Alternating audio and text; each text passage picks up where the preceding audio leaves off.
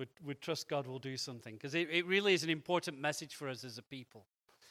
You know, um, many years ago, uh, I had an operation on my back.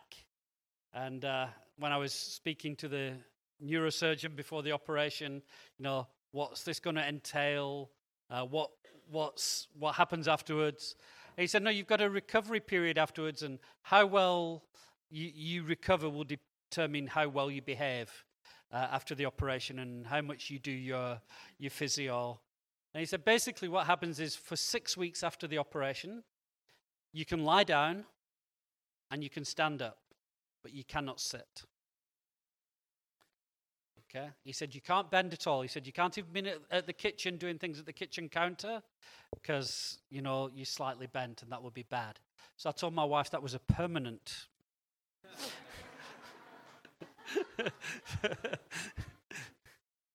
So I, I, was in, in such pain I needed the operation. That wasn't, uh, it wasn't an option. I had to have, have the operation. But then I thought, oh, what that means.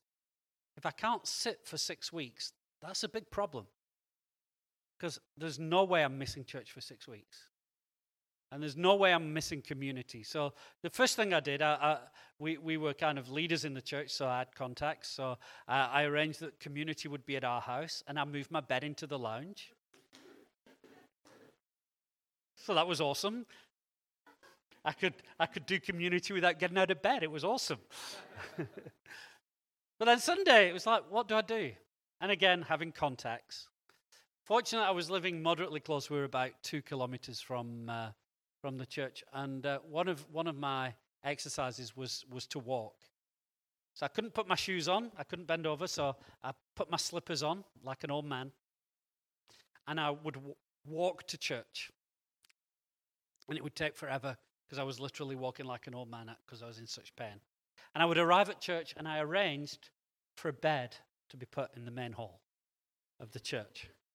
So I would arrive, lie down, join in worship, listen to the preach, connect with a few people, and leave home, and leave for home, and walk home, and do the, the shuffle repeating. And of course, as the weeks went by and I got stronger, the shuffle was a little stronger and, and the walk was a little better. But that's what I decided to do because there was no way I was prepared to miss out on the gathering of the saints for six weeks. Now, if I was to say to any of you, you know, you came to me and said, Mike, I'm having a backup, I'm not, and I said, well, you better make sure you put a bed in the building and you make, that would be abusive, right? Because I can't compel you to do those things. That's only a good inspirational story if that came from me. And that's the nature of devotion. Devotion causes you to go above and beyond in a way that compulsion never could. You understand? My devotion to meeting together was so great. It was like, I'm going to make a plan. I don't care. And I had a legitimate excuse. I had every reason not to. And if my devotion wasn't there, nobody would have thought less of me. So I wasn't doing it to impress anybody or out of fear. I did it because I was, I was so devoted. Now, I'll confess, because that's kind of quite an inspirational story for someone. They go, Mike, you are so spiritual. On the converse side, there's been times where I've woken up on a cold winter morning under my duvet and I'm going, I don't want to get out of bed. and our devotion can wane. Yeah? And it's important that we stir up our devotion. I love the book of Hebrews. It's written to, to people who are facing opposition, facing difficulties, and, and trying to justify why they can have a less committed um, relationship with God, why they can maybe slide back into Judaism and, and ju- justify it by saying, well, we're still worshiping God, but it's a bit less expensive. And, and the writer of Hebrews is writing all of these encouragements and saying, come on. And he says, encourage each other as long as it's called today.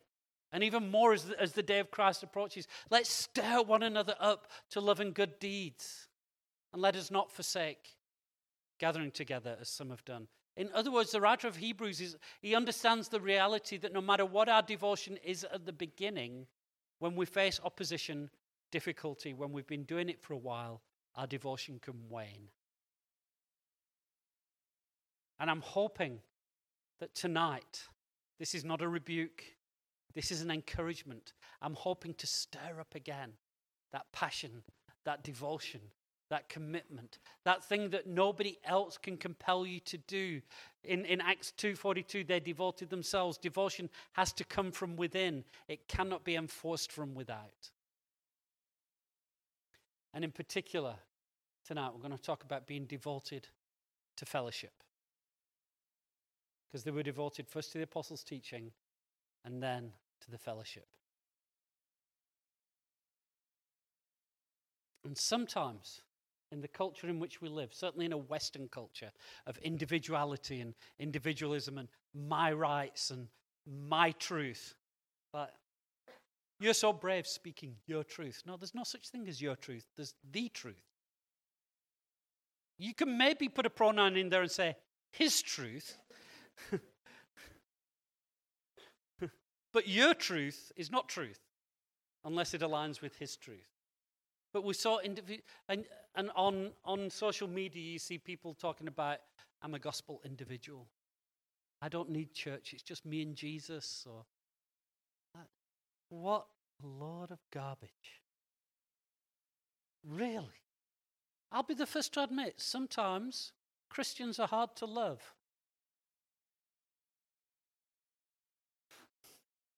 Right? Some of you are hard to even like.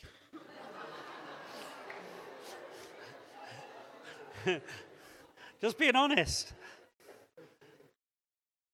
Some people are annoying. Some people are miserable. Some people are like spiritual vampires. You know what I mean? You spend time with them and you, you walk away just feeling like drained of any kind of energy or spirituality. It's not always easy to be devoted to people. Sometimes it's really difficult, inconvenient, costly, hurtful. Hands up, everybody here who hasn't been hurt by somebody in the church. There we go. I was talking to somebody this week and he was saying, These people have, have, have really said some very horrible things to me that have really upset me or whatever. And he, I said, You know, one thing you've got to remember the hearts are in the right place, even if the brains aren't. And sometimes we can hurt people because we're stupid, not because we want to be hurtful. Sometimes we're clumsy. And sometimes we hurt each other because we're doing what we need to do. Faithful are the wounds of a friend, proverb tells us. Do I love you enough to hurt you at times? Not with the purpose of hurting you, but with the purpose of helping you. Some years ago, I fell and I landed um, hands down near some roadworks, and loads of tar and gunk and all kinds of stuff went in my hand. And I didn't get it seen to immediately because I was going on a rugby tour, and rugby and beer was more important at that particular point in time than. So I went on the rugby tour, and three days later, I had a bandage on this, and I, I came off the pitch after a, a game and realized when you've got green stuff seeping through your bandage, it's usually not a good sign. So I, I, went to a, I went to the hospital. It was actually a tour to the Isle of Man. I was on the Isle of Man, and uh, they they kind of put mercurochrome on it and bandaged, bandaged it up and stuff. And they said, when you get back home, go to the hospital and get it looked at. So the next time I was home, I went to the hospital and I went to the uh, accident and emergency and I showed them my hand. I said, listen, I've been told I need to get this looked at. And the nurse looked at it and she said, why didn't you get that cleaned? I said, No, no, no, I did. Uh, I got it cleaned on the Isle of Man. Uh, and then they said, Come here. He said, No, no, they've not cleaned it properly. We have to do it properly. Wait here. She comes back with a trolley. It was like a scene from a, from a movie where the torturer is coming in. on this trolley was a ball of hydrogen peroxide, a toothbrush, scalpel, tweezers. And so she dips the toothbrush in the hydrogen peroxide and she said, Give me your hand. this nurse must have been this tall. I gave her my hand and she started to scrub. And then when she got to a bit she couldn't scrub, she'd use a tweezers and a scalpel to cut bits out. And she did it until it was bleeding profusely, because only then did she know that all the gunk was out. Why do I tell you this wonderful, edifying story? she didn't have the strength to hold on to my hand. I had to willingly hold it out while she inflicted pain on me because I knew her aim wasn't to inflict pain, uh, her aim was to cleanse that wound to save my arm. And sometimes the most loving thing we can do to each other is hurt each other. Not with an intent to hurt, but with an intent to long term bring healing. But we're not robust anymore. We live in the, I dare, dare I say it with my grey beard, snowflake generation. It's not your generation. Every generation's been a snowflake generation to some degree. Get so easily offended. Now it's a sport to look for ways to get offended. Isn't it? Flip. Now it's like, today we're going to study Romeo and Juliet, but let me warn you beforehand you could be offended by uh, themes of suicide, death, murder, love. It's like, come on, it's Romeo and Juliet. We've got to be a little bit robust, and we've got to be robust with each other. And unfortunately, that kind of mentality uh, uh, uh, is in the church, and people leave. You've got serial church hoppers. Oh, I've just been offended, I'm going to leave. And even if it's serious offense, I was saying earlier, my younger daughter, who sat right at the back, offended me yesterday. She was talking, we were having a meal together, and she said, You know, some of my friends think you're cool.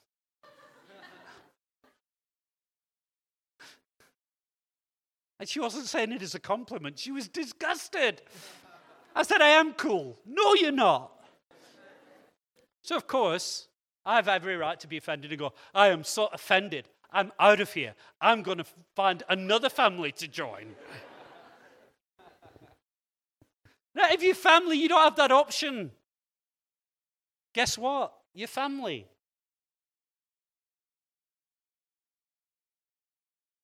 It's going to be difficult. It's going to be challenging. But remember, we talked about devotion, and the meaning of devotion is to continue despite opposition or resistance, to persevere under pressure, to continue despite difficulties. And, and to be devoted to fellowship means I'm devoted, I'm going to persevere in loving you no matter how hard it is. And believe me, it's really hard loving some of you.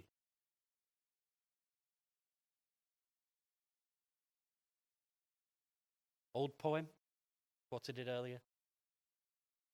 Goes something like this To live above with saints we love. Oh, now that is glory. But to live below with sense we know, now that's a different story. You know, the, the theory of, you know, love, joy, and peace and harmony and, and jelly beans and all of that, you know, in the church we all love Jesus, we all love each other, it's going to be wonderful. The reality is it's difficult. Because nobody here is perfect. I'm having a t shirt printed. I'm nobody. Because nobody's perfect.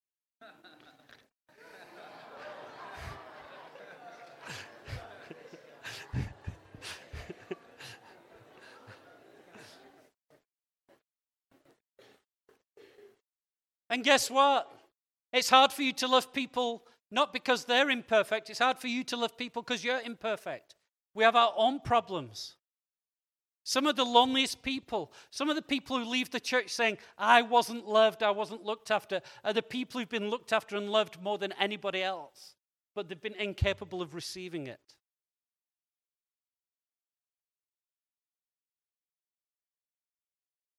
Sometimes we're lonely because we don't give ourselves of ourselves. Sometimes we're lonely because we are the people who are so desperate for love, we just suck every bit of thing out of everybody, leaving them dry and find somebody else. And then we wonder why nobody wants to hang out with us.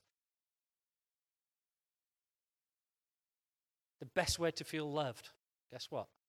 Is to love. really is. Bit of a sidetrack there. But you understand, um, devotion to fellowship, I'm not saying it's easy, but I am saying it's necessary. And I am saying that it's a requirement of us, it's not an optional extra. When we came to Christ and we entered into a relationship with Him, we entered into a covenant relationship. And a covenant means that from now on, what I have is yours and what you have is mine. And that's what Jesus says to us. He says, that divine exchange, I'll take what you have. What do you have? And you go, I've got my guilt, I've got my shame, I've got my fear, I've got my anxieties. Okay, I'll take that. And in return, I'll give you my peace, my love, my righteousness, my joy. It's awesome, right? What a deal. Great deal. And then he says, I'll give you my family as well. Which sounds awesome. God puts the lonely into family. But guess what? You can't choose your family. God chose your family. And He put you here, and you look around and you go, Really? Can I have a different family? No, you can have this one.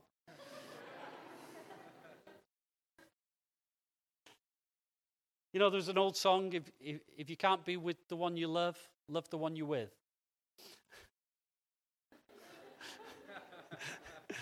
I'm not, I'm not sure if I agree with that sentiment, but the last bit is true. Love the ones you're with. love the ones that God has put you amongst. Because if you love Him, you have to love His people. John repeatedly says, if you don't love your brother, you can't say you love God. Because if you can't love your brother who you can see, how can you claim to love God who you can't? How can you say you love Jesus if you don't love what Jesus loves? And Jesus laid down his life for the church. He loves his church, he loves his people, he loves this family. And so I am commanded, I don't have an option. I have to love you. And sometimes it doesn't come naturally, especially because I'm an introvert. When the government announced lockdowns, it's like, yes, best thing ever. Anybody else? A couple of you? Yeah, most introverts won't raise their hands because. but here's the thing even though I'm introvert, even though after spending time with people, I go away to recharge, it doesn't mean I don't need people. And if I say I'm an introvert, I don't love people, that's not introversion, that's being antisocial.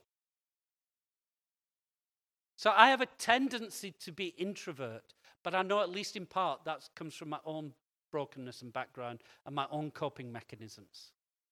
And so God hasn't called me to, you know, I'm just being myself. How many of you have heard that? I'm just being myself. Where in scripture does it tell you to be yourself?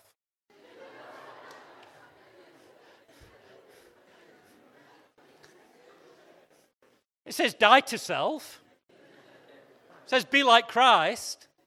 And so I can take my own preferences and my, what's easiest for me and my own coping mechanisms, and I surrender them to Christ and say, Now, Jesus, help me be more like you.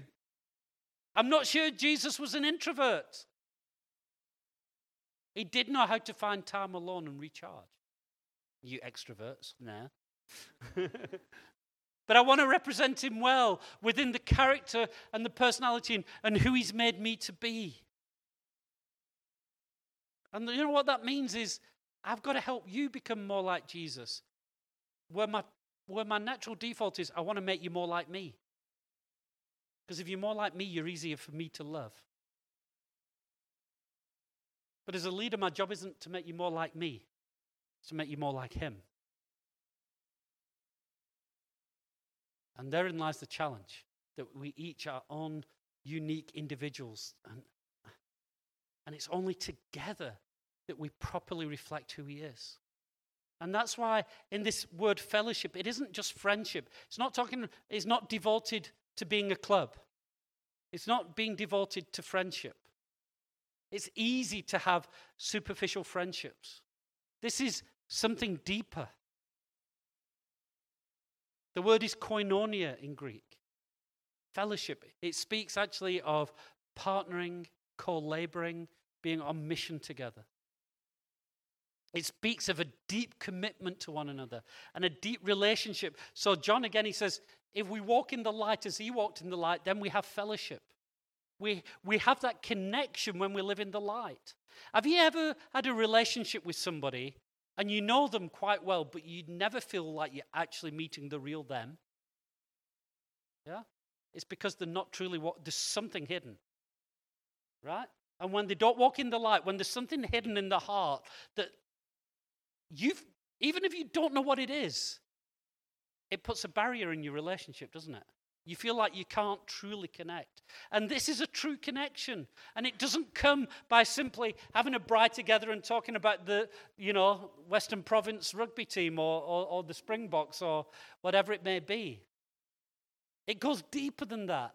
And the challenge is because the Lord is calling us to a deeper relationship, that deeper relationship is harder. It's easy to talk the, about the weather with a total stranger, right? Because you're not risking anything. You're not revealing anything. You're not putting yourself out there. But in order for us to have the kind of relationships and to partner together in the gospel and have fellowship, we have to put ourselves out there. I have to risk exposing the real me to you. And the risk is you're not going to like him. The risk is you're going to reject him. Because the version of Mike that I've developed is one that is designed to be liked by as many people as possible. But you don't want that version, you want the real version.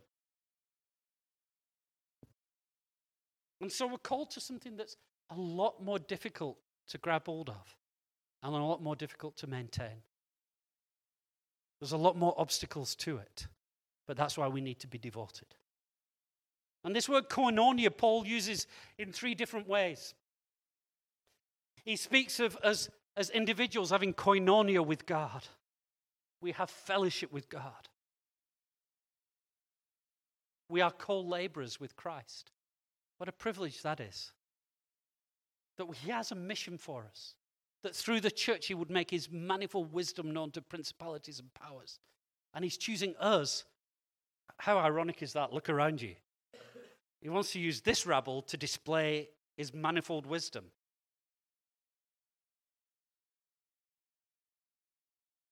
At first glance, it doesn't seem a wise choice.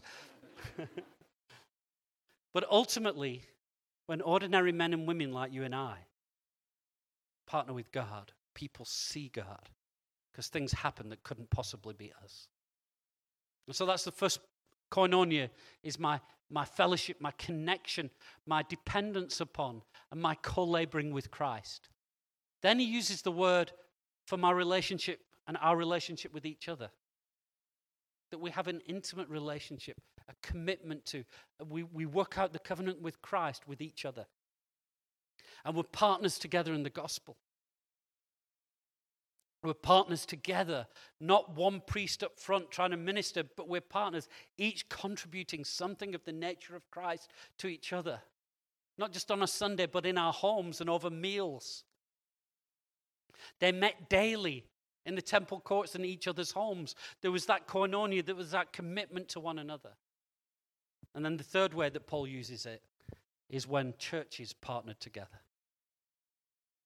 And the churches had fellowship with each other and co labored and contributed. And the way we co labor, the way we work together, is to contribute who we are and what we have our time, our talents, and our treasures. My time is yours. My talents, my gifts are yours. And my treasures, my finances are yours. What's in my fridge is yours. And you students say, yeah, because what's in my fridge is yours, but I've only got this little fridge, so it's a good deal for me. It's not just friendship, do you see? It's partnering. We've got a mission. And actually, as much as we can develop strong feelings for one another, and we probably should if, if love means anything, there's a sense in which we don't have to feel close to work together. In fact, working together often makes us feel close. The picture I use is Band of Brothers. Who's seen that series? A bunch of guys who didn't know each other, thrown together, trained, and sent to war. And it was going through war together, going through the, the pain and the suffering and the hell of war. It bound. Sorry, accidentally answered my phone. I'm trying to. Mm. They became brothers through the mission. They didn't go on a mission because they were brothers. And there's a sense that we can, we are brothers. And sometimes you may not feel like it. But one of the ways you can feel more like brothers and sisters is to minister together, is, is, is to join together, is to actually be on the mission, is actually give of yourselves, to suffer together. That bonds us. You know, one of the things I've found really connects me to other people very quickly. I can be praying for somebody with a complete stranger. And when we start prophesying, it's amazing. There's something like, it's like, I really feel connected to a person, even though we don't know each other, but we're, we're ministering in the Spirit. The Spirit supernaturally quickens that relationship. And so, as a people, you need to be devoted to one another. You need to give of yourself, give your heart, give your time, give your gifts, and give of your possessions to serve each other and give of yourself unreservedly as you would Christ. And it's interesting when we look at how Paul co labored with people, how he connected with some of the people. And I've got some scriptures here, but you can throw them up, but I'll just refer them to him quickly. To the Corinthian church, he says this You gave yourself first to the Lord and then to us. And that's a great picture that we should, first of all, commit ourselves to the Lord, but then it should be that the instant consequence of that is I give myself to you just as I would the Lord. And he emphasis, that, that's given an even stronger emphasis to the Galatian church. He says this Even though my sickness was a trial to you when I was amongst you, and, and Paul was supposed to be there to minister and be a blessing, and he ends up so sick. It seems like he had an eye problem, probably weeping and, you know, kind of oozing eyes. And, we're really getting into some really disgusting medical things tonight, aren't we? But his eyes were probably oozing, maybe a bit stinky. His eyesight wasn't very great. And he says, even though my sickness was a trial to you, even though it was hard work for you to receive me, you received me as if I was an angel or the Lord Himself. And that if it were possible, you would have plucked out your own eyes and given them to me. Now that is commitment. That is koinonia. That I would be willing to rip out my own eyeball and give it to you if I thought it would do any good. Unfortunately, by the time I've ripped it out, it's no use to you. But but he's he's he's he's, he's giving like nothing. Basically, nothing would be too much trouble. And we go, yeah, we're devoted to fellowship. Uh, can you give me a lift? Well, you know, it's like three kilometers out my way, and petrol's quite expensive these days. So, you know, it's. How committed are we? And I'm not saying it's always possible. But our heart should be, oh, if it were possible. Oh, if it were possible. Mike, can you lend me a million rand? Oh, that it would be possible. I have a friend in Uganda. He phones me all the time. And he's been through a hell of a year. He's, he, he, his family got sick, he got sick, then they had COVID, ended up in hospital, his father died all kinds of stuff. And he's in deep financial trouble. And he phones me I said, My friend, all I can do is pray for you. He's got Four12, So Four12 is helping churches around the world. We, we, money's going out faster than it's coming in. And so we've got a general principle. We don't give to individuals for individual needs. We, we try and prioritize churches for church needs. And I'm like, oh, my friend, that I were a millionaire and I could just solve your financial problems with the press of a button. I'll pray for you. I'll stand with you. I'll empathize with you. I'll encourage you. But I won't look for excuses. But what you're asking is so sometimes it's impossible, but is the heart there?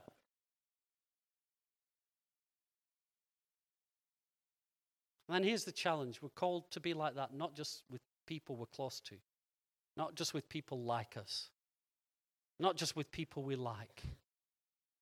Qualification of an elder in 1 Timothy 3 and in Titus. And qualifications of an elder, it doesn't mean elders have to be like this, but nobody else. It's saying elders need to have these characteristics because that's the example to set to all believers. So ultimately, the quality, qualifications of an elder are the qualifications that every believer should aspire to. And one of them is hospitality. An elder must be hospitable. What does that mean? Well, I have my mates around for a braai every Friday night. That's a small part of hospitality. That's not what hospitality is. If you look at the Greek word here, it's made up of two Greek words. Philos. Anybody know what philos means? Philos means love. There's different Greek words for love. Philos means brotherly love. And xenos, the Greek word for foreigner or stranger. So we often hear in South Africa about xenophobia. Hospitality, the Greek word, is the exact opposite of xenophobia. Instead of a fear or hatred of foreigners, it is a love of strangers and foreigners. It is treating strangers like brothers. That's what we should aspire to. Why? Because that reflects Christ. Because Christ looked at us while, not just when we were strangers, but while we were his enemies. While we were worthless, while we were objects of wrath, deserving of hell, he looked at us and said, I will give what it takes for you to have the right to call yourself my brother. And his devotion cost him everything. His devotion to us cost, us the, cost him the cross. His devotion to us cost him separation and being forsaken by the Father. Then he says, Love as I've loved you. Will you treat strangers like brothers? Will you treat foreigners like brothers?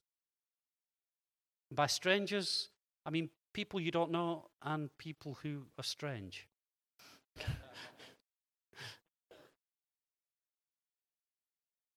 That's what we're talking about when we talk fellowship. Devotion to fellowship is taking people into our lives, into our hearts, and into our homes. And it, you know, it's possible to take people into your home without bringing them into your heart. But it's opening ourselves up and treating these people like brothers, like family. Some of you got strained relationships with your brothers. I'm talking good brotherly relationships, okay? So, what does that look like? Because surely, you know, we, we can talk about the theory in the heart and we can say, Yes, Lord, yes, Lord. And we're very good in church. At, we talk a good game often, right? We know the theology. But this isn't a matter of theology, this is a matter of practice. It's not what we can say, it's about what we do. I got in trouble this morning for saying something. I'll say it again. I may as well get in trouble twice. But the Apostle John wrote that French kissing is a sin. He wrote, Dear brothers, let us love not with tongue, but with words.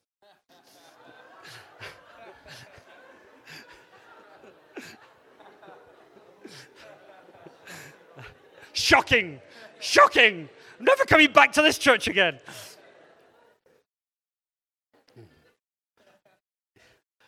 What are you saying? Let us not love with words, but with action. Let's not just say, I love you. Let's prove I love you. Let's not just have a theology, let's have a practice.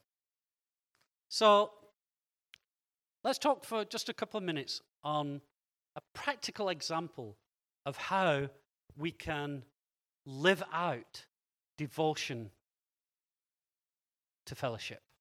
I Remember what I said about the, the story of me going to church after my backup? I cannot compel you because that's not devotion, that's a set of rules. And Acts 2 to 42 to 47 is not a checklist. Are you doing this? Yes. Are you doing this? Yes. Are you, making sure you, because then we may as well be under the law. Acts 2 to 40, 42 to 47 is the, is the description of a people who are devoted to Jesus. And when you're devoted to Jesus, this is what it looks like. And so, if we're devoted to Jesus, then we say, Lord, help me to be devoted to people. Help me be devoted to fellowship. Help me to love the unlovable. Help me to, to love those on the fringes. Help me to not on a Sunday come and hang out talking to all my friends, but let me look for those that are visitors. Let me look for those that have nobody to talk to. When I was at Bible college many years ago, there was a, a young girl who was always on the outskirts. And for some reason, I noticed that whenever a group of guys was talking, she would just be on the outskirts on her own. And so I would occasionally just say, Come, join us. Come, sit in. That's all I did. I wouldn't say we were friends even. It was just if I noticed she was on her own, I would, I would go out of my way to, to include her in the group. And then one day she asked if she could speak to me. And she poured out her heart to me of how she'd been abused as a child and she was really wrestling with relationships. And I was just there to listen. There wasn't a lot I could do. Three days later, she knocked on my dorm, dorm room door. She said, Can we talk? As we, as we were walking across the campus, um, I noticed that a, a, she was wearing a black jersey and it felt wet. And then when I looked at my fingers, it wasn't water, it was blood. And she'd just taken a blade and opened up her arm to try and kill herself. And in that moment where she thought she was actually in the process of killing herself, she thought there's one person who might listen. That girl survived because somebody said, Why don't you just come join us? It's all. How significant it can be just to notice somebody who's on their own, to notice a visitor.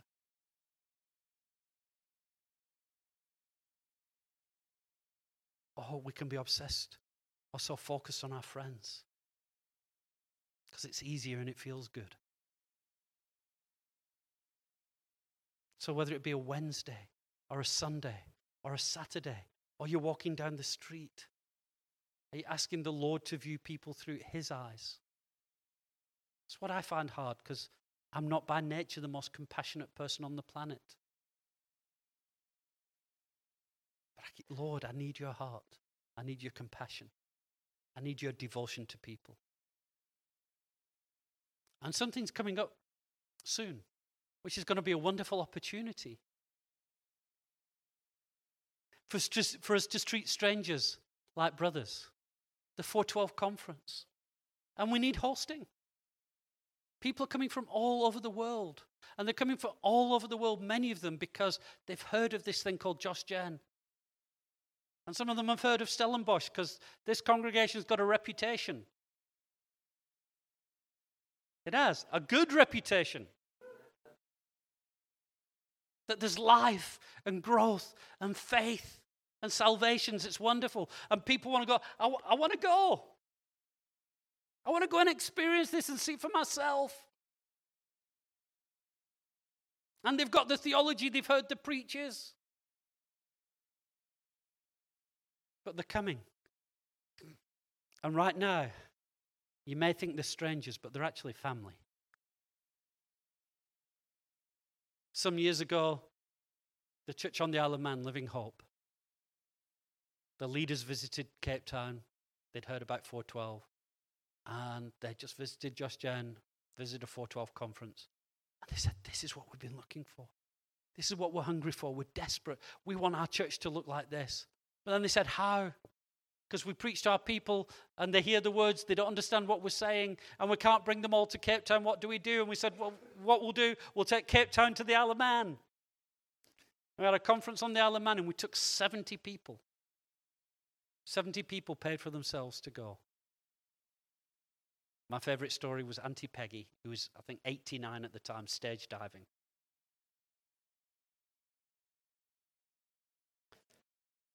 Some of the young people were stage diving. She said, I'll have me some of that.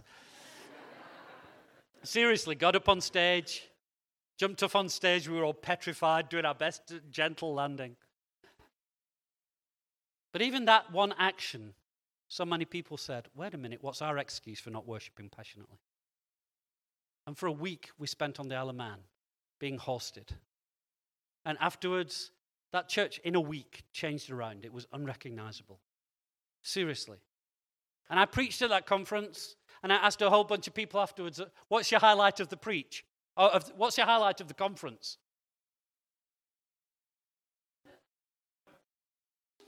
And nobody said my preach. I was devastated. Until I found out nobody said Andrew's preach either. Have a guess what 99% of people said. Not even Auntie Peggy. That was a one highlight. This is what they said it was the people that came, seeing how they love Jesus, seeing how they minister to each other, seeing how they love us that they've never met, seeing how they are with the kids living in our house. It was as they lived together and did life together that God did a miracle. And you opening your hearts and opening your lives to people can have a more profound effect than the greatest preach. Seriously. We're called to reach the nations. And I sincerely hope you all uh, putting out your faith to join us in the nations, getting your passports ready, coming with us to Brazil or to Russia or to uh, Indonesia or Australia, wherever it may be, but definitely Brazil, Abia.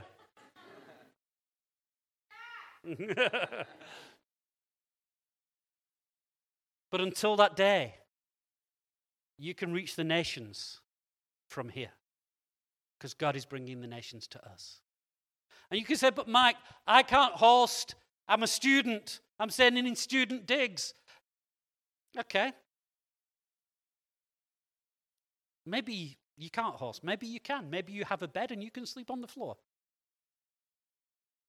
I hosted a Brazilian couple for two weeks. I put them in our bed. My wife and I slept on a couch for two weeks. Because I asked myself, if this was Jesus coming to visit, what would I give him?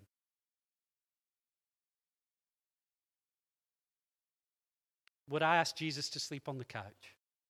Would I make up a mattress? There you are, Jesus. and here's the thing Jesus would never demand my bed, he would quite happily take the air mattress. I said, No, Lord, I'm not worthy. Such a privilege to have you in my home. And I need to receive people like I received Jesus. And we don't need big houses. Leonard's been with me to Brazil people who live in like 36 square meter flat, hosting four people.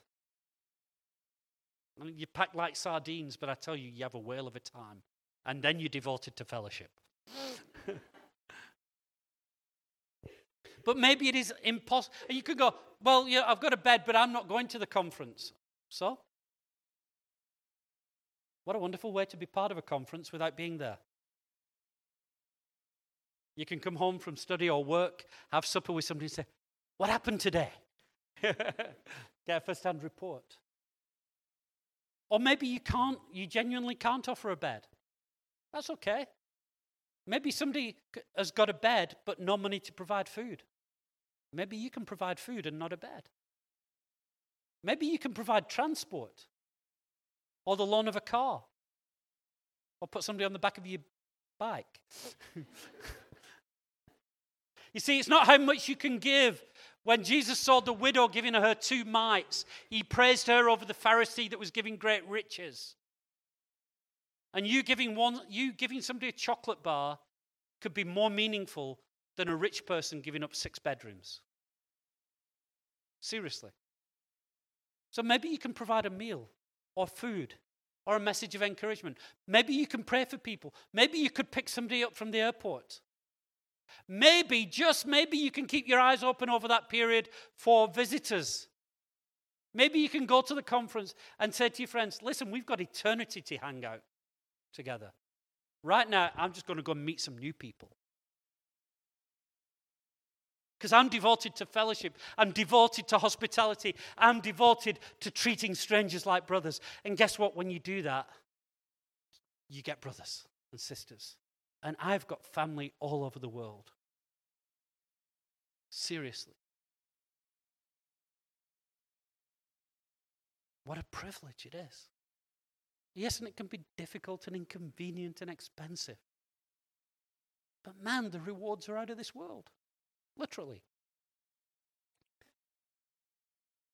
Wait for some of you to catch up.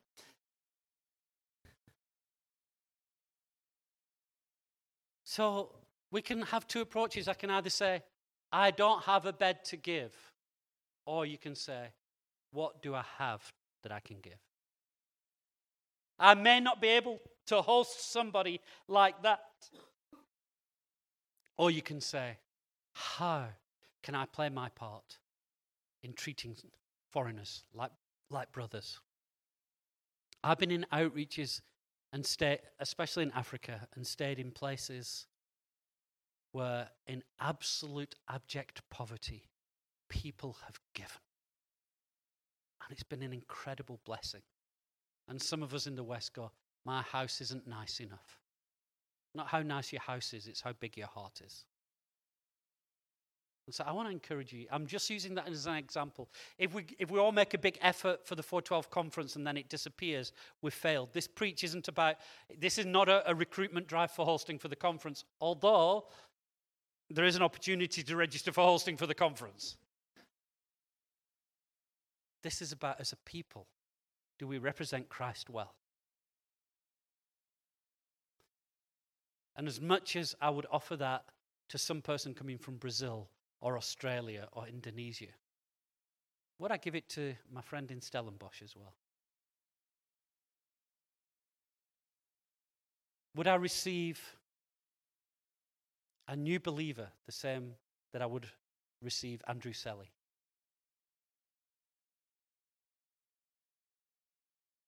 Are we a people devoted to fellowship? Are we a people who will persevere, endure, and give ourselves. No matter the risk, no matter the hurt, no matter the obstacles, no matter the, the resistance. Even the people who don't want to be loved. And you know, there are actually people who don't want to be loved. Well, they do, but they don't. You know what I'm saying? Will you press in to the people who give nothing back? Will you love the unlovable? Will you love till it hurts? Will you be devoted to fellowship?